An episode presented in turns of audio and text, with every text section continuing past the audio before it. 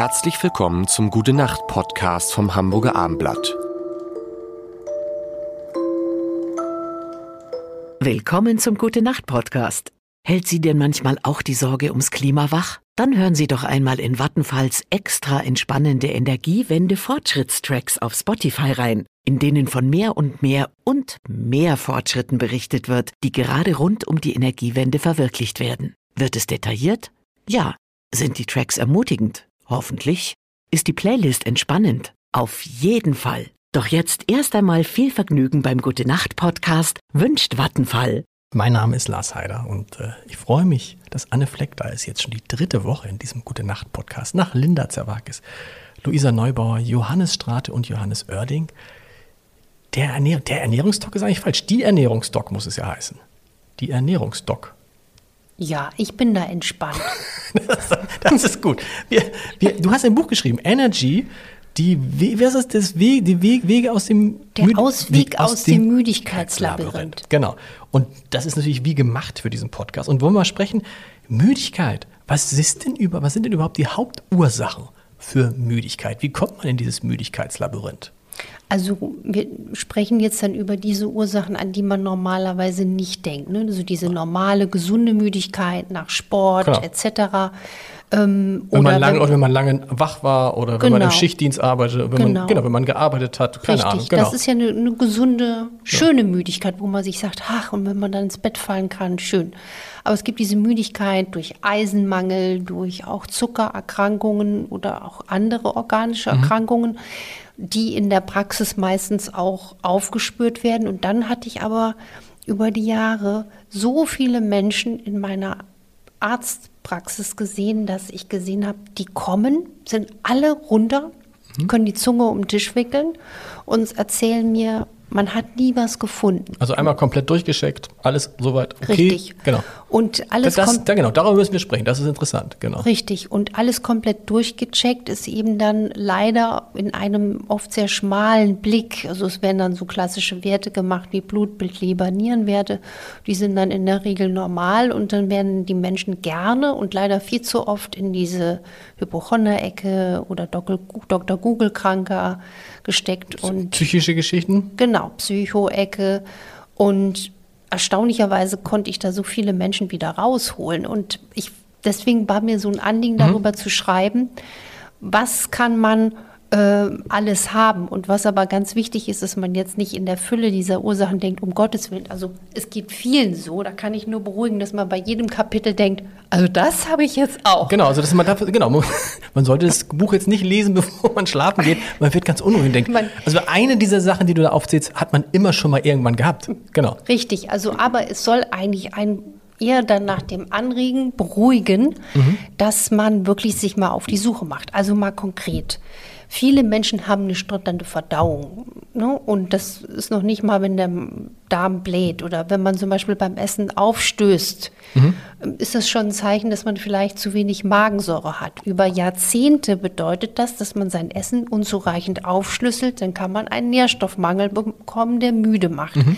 Viele Menschen haben eine gestörte Darm-Schleimhautbarriere haben Nahrungsmittelintoleranzen, haben vielleicht versteckte Autoimmunkrankheiten, also sowas wie ähm, Schilddrüsenerkrankungen. Mhm oder Zöliakie, sie mhm. vertragen kein Gluten.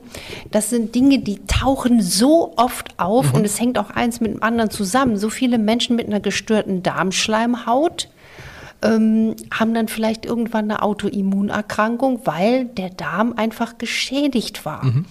Oder auch ein Beispiel ist Nahrungsmittelintoleranzen.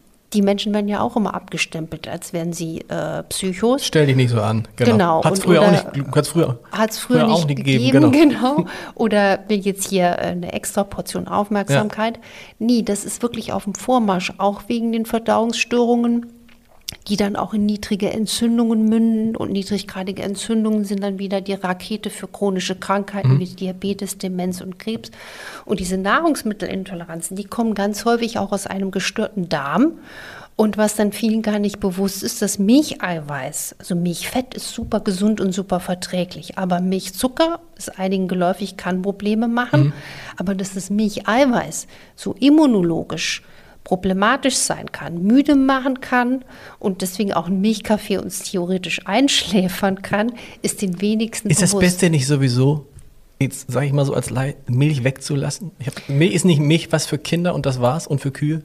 Also die, die, die, man muss wirklich sagen, ernährungsmedizinisch ist es klug, den Milch- und Milchproduktkonsum zu begrenzen auf eine solide Menge, sagen wir mal 200 äh, Gramm pro Tag. Natürlich gilt das auch immer individuell. Wenn jetzt so ein Riesenbauer aus dem alten Land, der kann dann vielleicht mehr wegstecken. Aber es ist einfach Fakt, dass man schauen sollte, ob man die Dinge verträgt. Genauso mit Gluten. Ich habe dann mal auch in diesem Buch durchleuchtet, wie wie extrem heilsam es ist, wenn man mal wirklich seinen Körper in ein Reset bringt und guckt mit Selbsttests, was ist denn hier, könnte, wo könnte die Ursache Ja. sein, mit welchem Spickzettel gehe ich jetzt mal zum Arzt. Ähm, zum Beispiel auch beim Beispiel Schilddrüse habe ich so viele Patienten, wenn ich die dann frage, sag mal, wenn du immer müde bist, wie sieht es mit deiner Schilddrüse Ja. aus? Die ist in Ordnung, Frau Doktor. Natürlich. Sag ich, ja, die Werte sind immer normal. Ja, aber normal heißt nicht normal. Man kann auch sagen, setzen sechs. Wenn die Werte normal sind, sind sie nicht optimal. Und so versuche ich dann auch da äh, die Lupe auszupacken und dem Leser zu zeigen, lass das und das mal bitte testen, damit du da und da weiterkommst. Und zum Beispiel ganz krass ist diese für mich auch selbst persönlich ähm, Erfahrung gewesen, wenn man mal wirklich zum Beispiel zwei Wochen Milch und Gluten weglässt. Und dann macht man eine Provokation. Dann isst man mal drei Tage Bio-Dinkelbrötchen. Also auch ein schönes Bio-Brötchen mit viel Gluten, hat aber eben auch Gluten. Wenn man Probleme mit der Darmschleimhaut hat oder auch einfach nur durch eine Veranlagung Probleme mit Gluten, dann haben ganz viele Leute massive Probleme mit Kopfschmerz, mit Müdigkeit, mit Gelenkbeschwerden.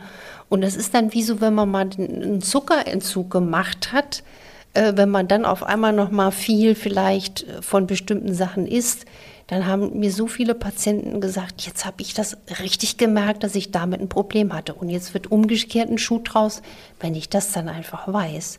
Dann kann ich mich da Schritt für Schritt wunderbar zu neuer Energie bekommen. Und das Ziel des Buchs oder meiner Arbeit ist ja eigentlich am liebsten schon die Kinder, Genau. den jüngsten Menschen so gesund zu halten, dass er nie einen Arzt sehen muss. Gute Nacht. Weitere Podcasts vom Hamburger Abendblatt finden Sie auf abendblatt.de slash podcast.